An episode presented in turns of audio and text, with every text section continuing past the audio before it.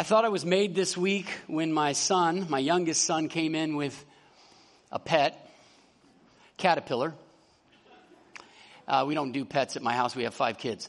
But he came with a pet caterpillar, and I'm like, and he and started to feed him, and the caterpillar just took to the kale we were putting in the jar, uh, like a fish to water, and just gobbled it up, and then started apparently, uh, you know, cocooning. And I'm like, this is perfect. God is writing my Easter sermon for me, and then the caterpillar died. without without making a cocoon and then you know emerging from the cocoon and all that so it did not go the way that i would have scripted it. It did not go the way I thought it was going to go. And in a sense, in the passage, in the text that we're looking at today, that's exactly what happens for those in it. Uh, they thought it was going to go one way, it didn't go that way. And then, even when it didn't go the way they thought it was going to go, it doesn't go the way they thought it was going to go after that either. Uh, they're constantly uh, trying to figure this out this thing, the resurrection, this strange history. And so before we get into it, uh, I want to pray. I want to just ask God to be here with us today and uh, really guiding our worship because that's what we're doing in this time. This isn't a, an academic exercise, this is worship So we dig into His Word. And so let's pray that God would be the one who's teaching us this morning.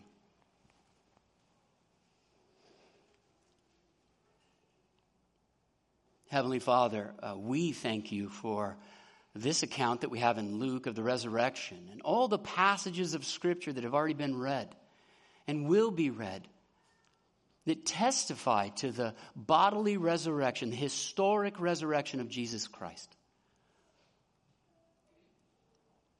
It is our great hope in the church. It is the basis for our faith. And so it's not just this Sunday, though this is a particular Sunday in the church year in which we celebrate the resurrection. It is every day of our lives that the resurrection is the basis of our hope for the future. And we ask that you would teach us from your holy word about the resurrection of Jesus today. It's in Christ's name that we pray. Amen.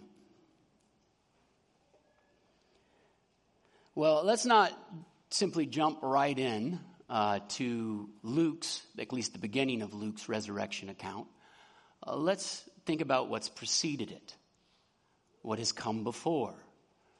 Let's reflect on what Friday represents in the church calendar, and that is the, the death of Christ on the cross of Calvary.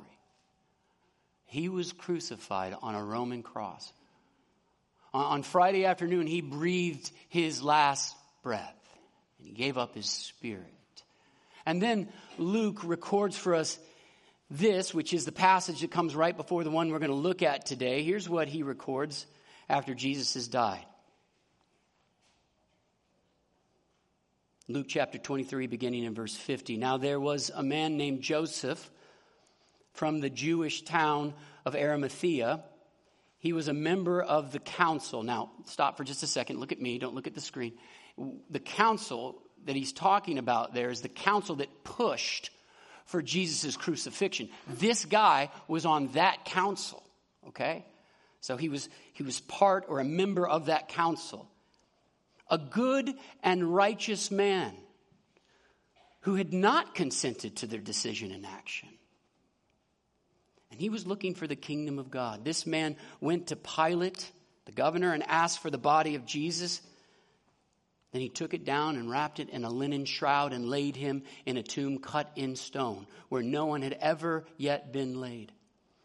It was the day of preparation and the Sabbath was beginning. The women who had come with him from Galilee followed and saw the tomb and how his body was laid. Then they returned and prepared spices and ointments. On the Sabbath, the women rested according to the commandment. So that is Friday, and then there's the discussion of Saturday, which is the Sabbath. One of the things that changes with the resurrection is what we consider the day of rest. Uh, because Jesus was raised on a Sunday, the first day of the week, we now celebrate that as the resurrection day, the Sabbath day. We think of Sabbath, usually we think of Sunday, don't we? But no, that changed So Friday, Jesus dies. Saturday, they rest because that's the, the Sabbath for the Jewish people. And now we move to Sunday morning. Here's what Luke writes there about the resurrection. Luke 24, verse 1. Hear the word of God. But on the first day of the week at early dawn, the women went to the tomb taking the spices they had prepared, and they found the stone rolled away from the tomb. But when they went in, they did not find the body of the Lord Jesus. While they were perplexed about this, behold, two men stood by them in dazzling apparel. And as they were frightened and bowed their faces to the ground, the men said to them, Why do you seek the living among the dead? He is not here, but has risen. Remember how he told you while he was still in Galilee that the Son of Man must be delivered into the hands of sinful men and be crucified, and on the third day rise. And the women remembered his words. And returning from the tomb, they told all these things to the eleven and to all the rest. Now it was Mary Magdalene and Joanna and Mary, the mother of James, and the other women with him who told these things to the apostles. But these words seemed to the apostles an idle tale, and they did not believe the women. But Peter rose and ran to the tomb. Stooping and looking in, he saw the linen cloths by themselves, and he went home marveling at what had happened. This is the word of God. Thanks be to God for it. There are two questions to ask ourselves whenever we consider this passage of Scripture or any passage of Scripture that details the resurrection of Jesus Christ. First question to ask Did it happen? Is this historically reliable and therefore worthy of our belief? And if it is historically reliable and worthy of our belief, the second question is this What are the implications for us? What actually changes for you and for me if Jesus rose from the grave? And so we're going to pursue these two questions this morning. First, did it happen? There is so much that could be said at this point, it's almost hard to know where to start. The question's literally been debated for nearly 2,000 years. That's how important it is. It's a, it's, a, a supremely important question. That's how important it is for you and for me to consider this morning. I could start with Luke's gospel account. I could point out that Luke had a very precise and specific purpose he was pursuing when he wrote his gospel account and in, when he wrote again after that the book of Acts. In fact, Luke tells us he was all about writing history. Uh, look at what he says here. Luke chapter 1, verse 1 through 4. His own words about what he's doing. Inasmuch as many have undertaken to compile a narrative of the things that have been accomplished among us, just as those who from the beginning were eyewitnesses and ministers of the word have delivered them to us, it seemed good to me also, having followed all things closely for some time past, to write an orderly account for you, that you may have certainty concerning the things you have been taught.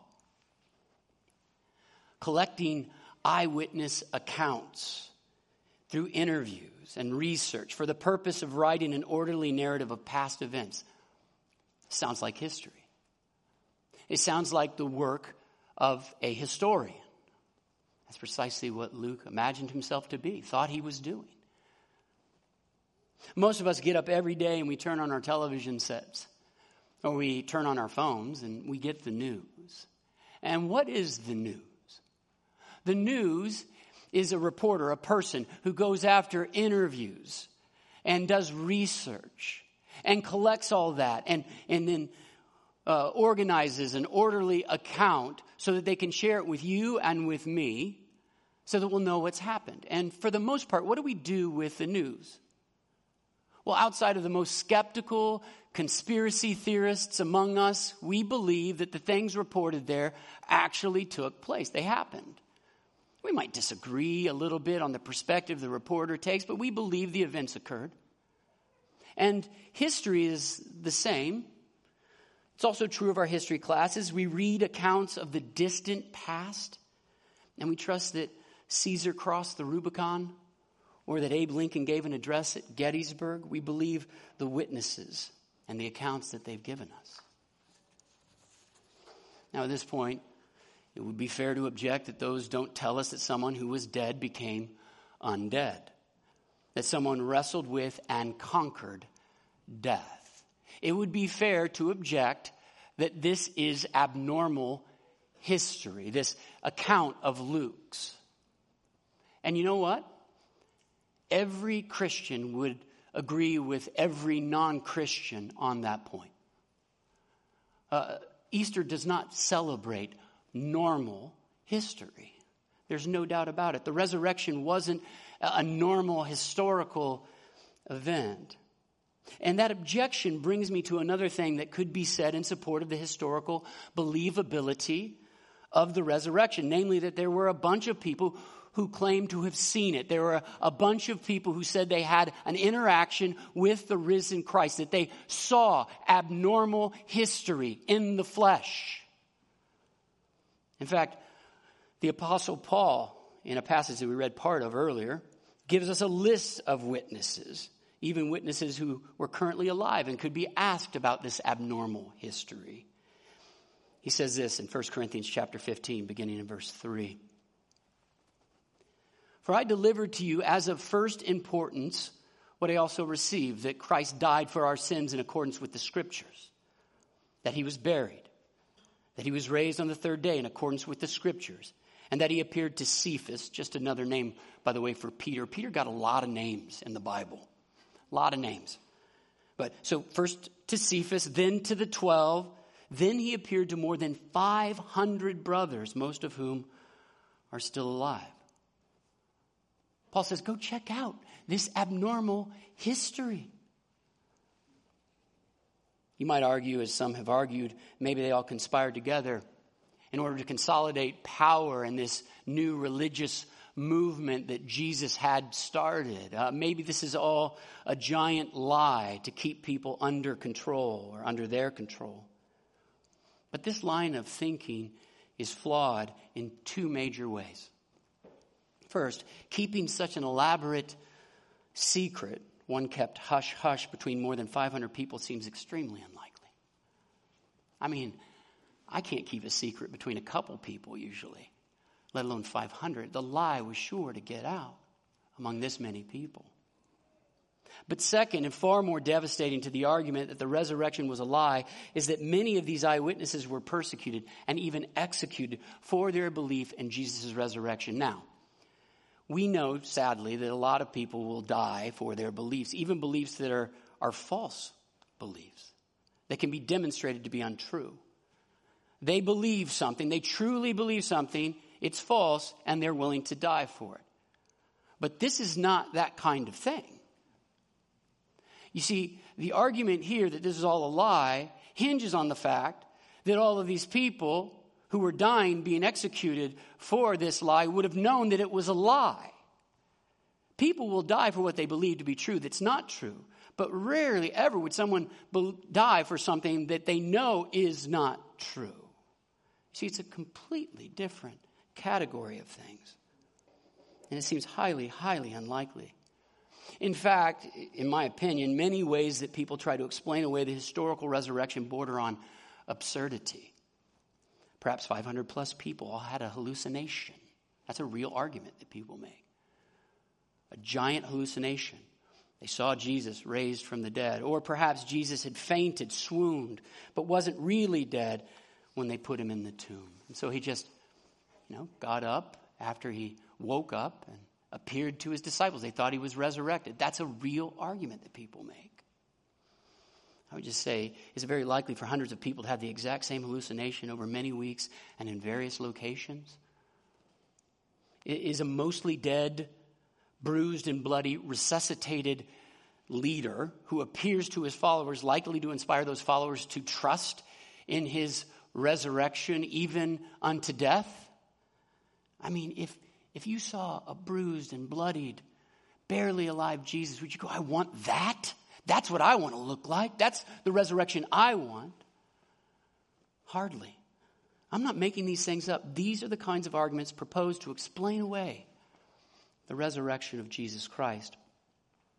And in the end, we have to admit that whether we, we accept the resurrection, we believe in it, we trust in it, or whether we do not, hinges on our presuppositions.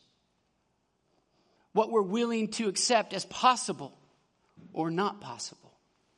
If miracles are off the table, the very idea of a resurrection from the dead is an impossibility for you, then you'll never accept texts like this one as historical. You, like Thomas Jefferson, will discard miracles and keep only natural elements in the Bible. There was a first century Jewish teacher named Jesus of Nazareth. Okay, we can keep that one in there. He was crucified as a criminal in Jerusalem around AD 33. Okay, we can keep that one in there. His disciples claim that he rose from the grave. Okay, yeah, I think they really believe that. We have a church still believing that today. Okay, we can keep that one in there. But you move to the miraculous, and immediately let's cross that out. Presuppositions when reading the text. The natural facts of the matter, please. Merely the non supernatural facts of the matter. That's what they want. But here's the trouble with this thinking. By discounting the very possibility of miracles, you've discounted the possibility of God. No miracles, no God, at least not a God that matters. If God can't work miracles, then I don't think we really have a God who exists. We only have a God who's governed by his creation, really, no God at all, right? Not a God who's over creation, but one who's under it. A weak, impotent God. As far as historical documents go in the ancient world, the Gospels are impeccable. They are the best kind of ancient history that we have available. They put other ancient texts to shame in terms of the number of copies that exist and the accuracy of those copies' transmission and the proximity of the earliest manuscripts to the events that they report. They are impeccable historical documents from the ancient world. In fact, I think if you take the miracles out, there isn't a historian alive who wouldn't say that's the best ancient history we have. That's it right there. Take away the modern presupposition that miracles don't happen and the gospel narratives would enjoy a more serious consideration by many in our skeptical world. Because they presuppose that it's impossible for miracles to happen, like the resurrection of Jesus from the dead. So here's the question before us this morning Are you willing to grant that if God exists, then miracles, even Jesus rising from the grave, could take place in real history? If you're not, there's nothing I could argue or anyone else could argue to make you believe otherwise.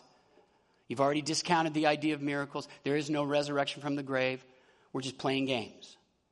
If, however, you're willing to grant that there's a creator God who stands over this world and the laws of nature, then Jesus' resurrection isn't just possible, but perhaps, I'd argue, because of the evidence, even quite probable.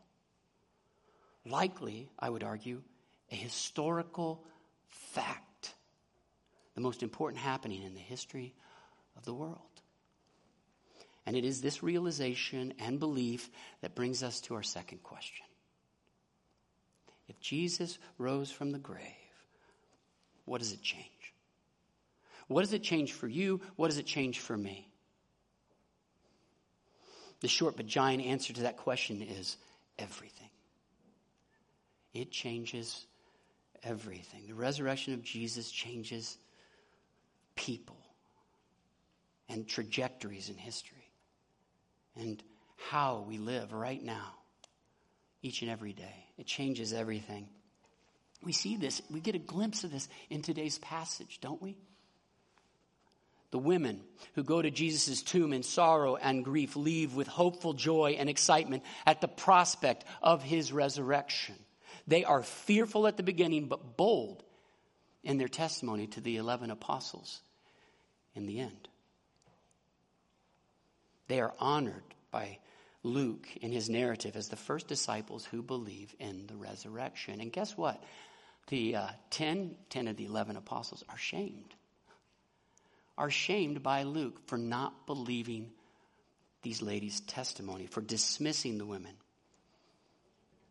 By the way, uh, how Luke portrays 10 of the 11 disciples in this narrative is just another example of why this account should be regarded as believable to us. These are the leaders of the early church.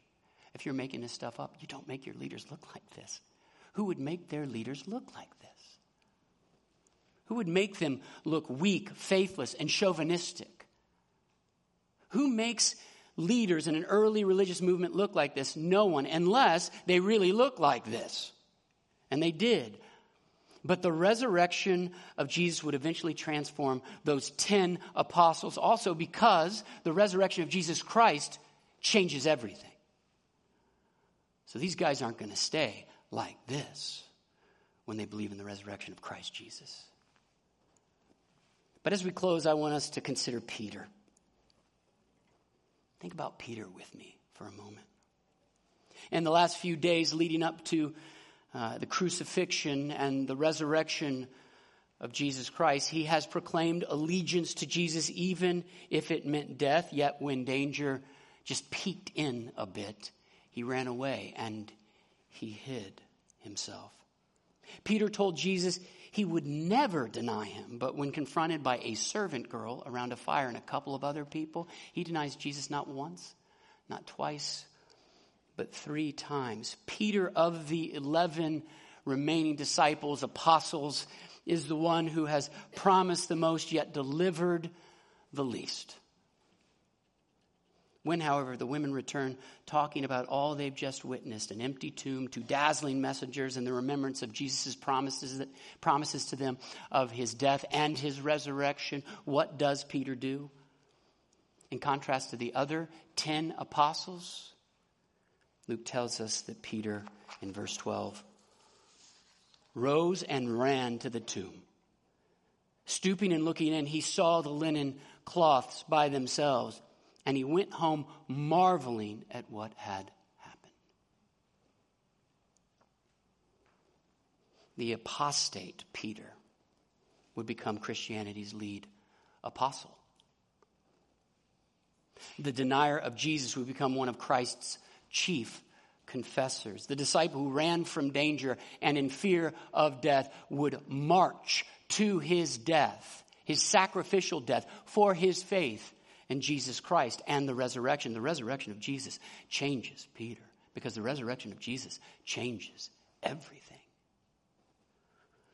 Friends, I don't know who in this fallen world dismisses you like the apostles dismiss the women in this text. I don't know who it is who marginalizes you and looks at what you say as an idle tale thinks about you as having little value. I don't know what you face each and every day, what marginalization you face.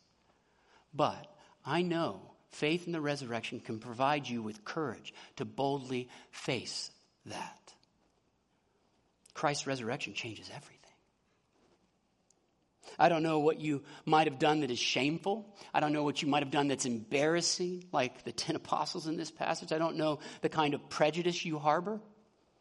But I do know that following Jesus, our resurrected Savior, can bring redemption because his victory over death changes everything. I don't know all your failures. I don't know who you've let down or betrayed as Peter let down and betrayed Jesus in the end.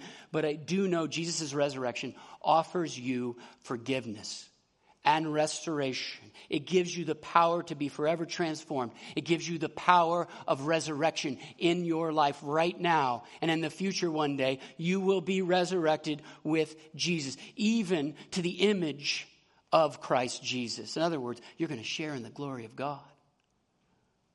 That's the promise of resurrection. The resurrection changes everything.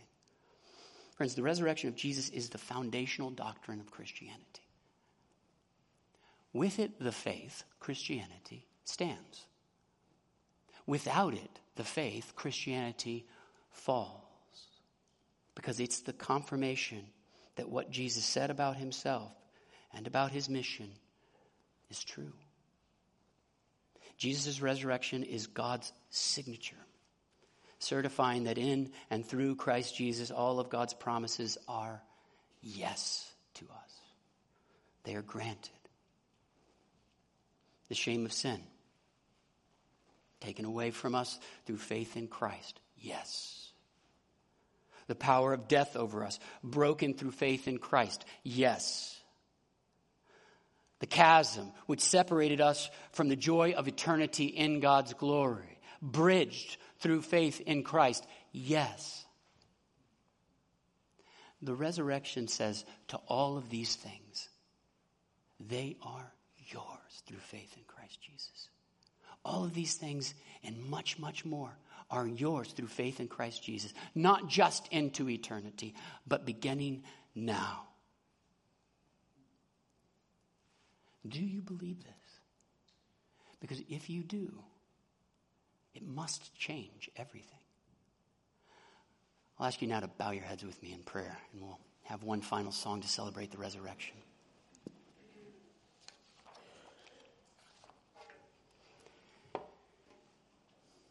Heavenly Father, we thank you.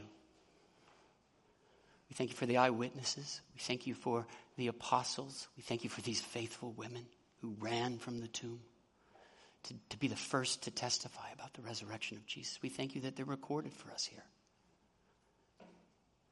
And we thank you that you do not leave us to despair in a fallen world, but you are pleased to change everything about our lives through the resurrection of Christ Jesus and our faith in it. Amen.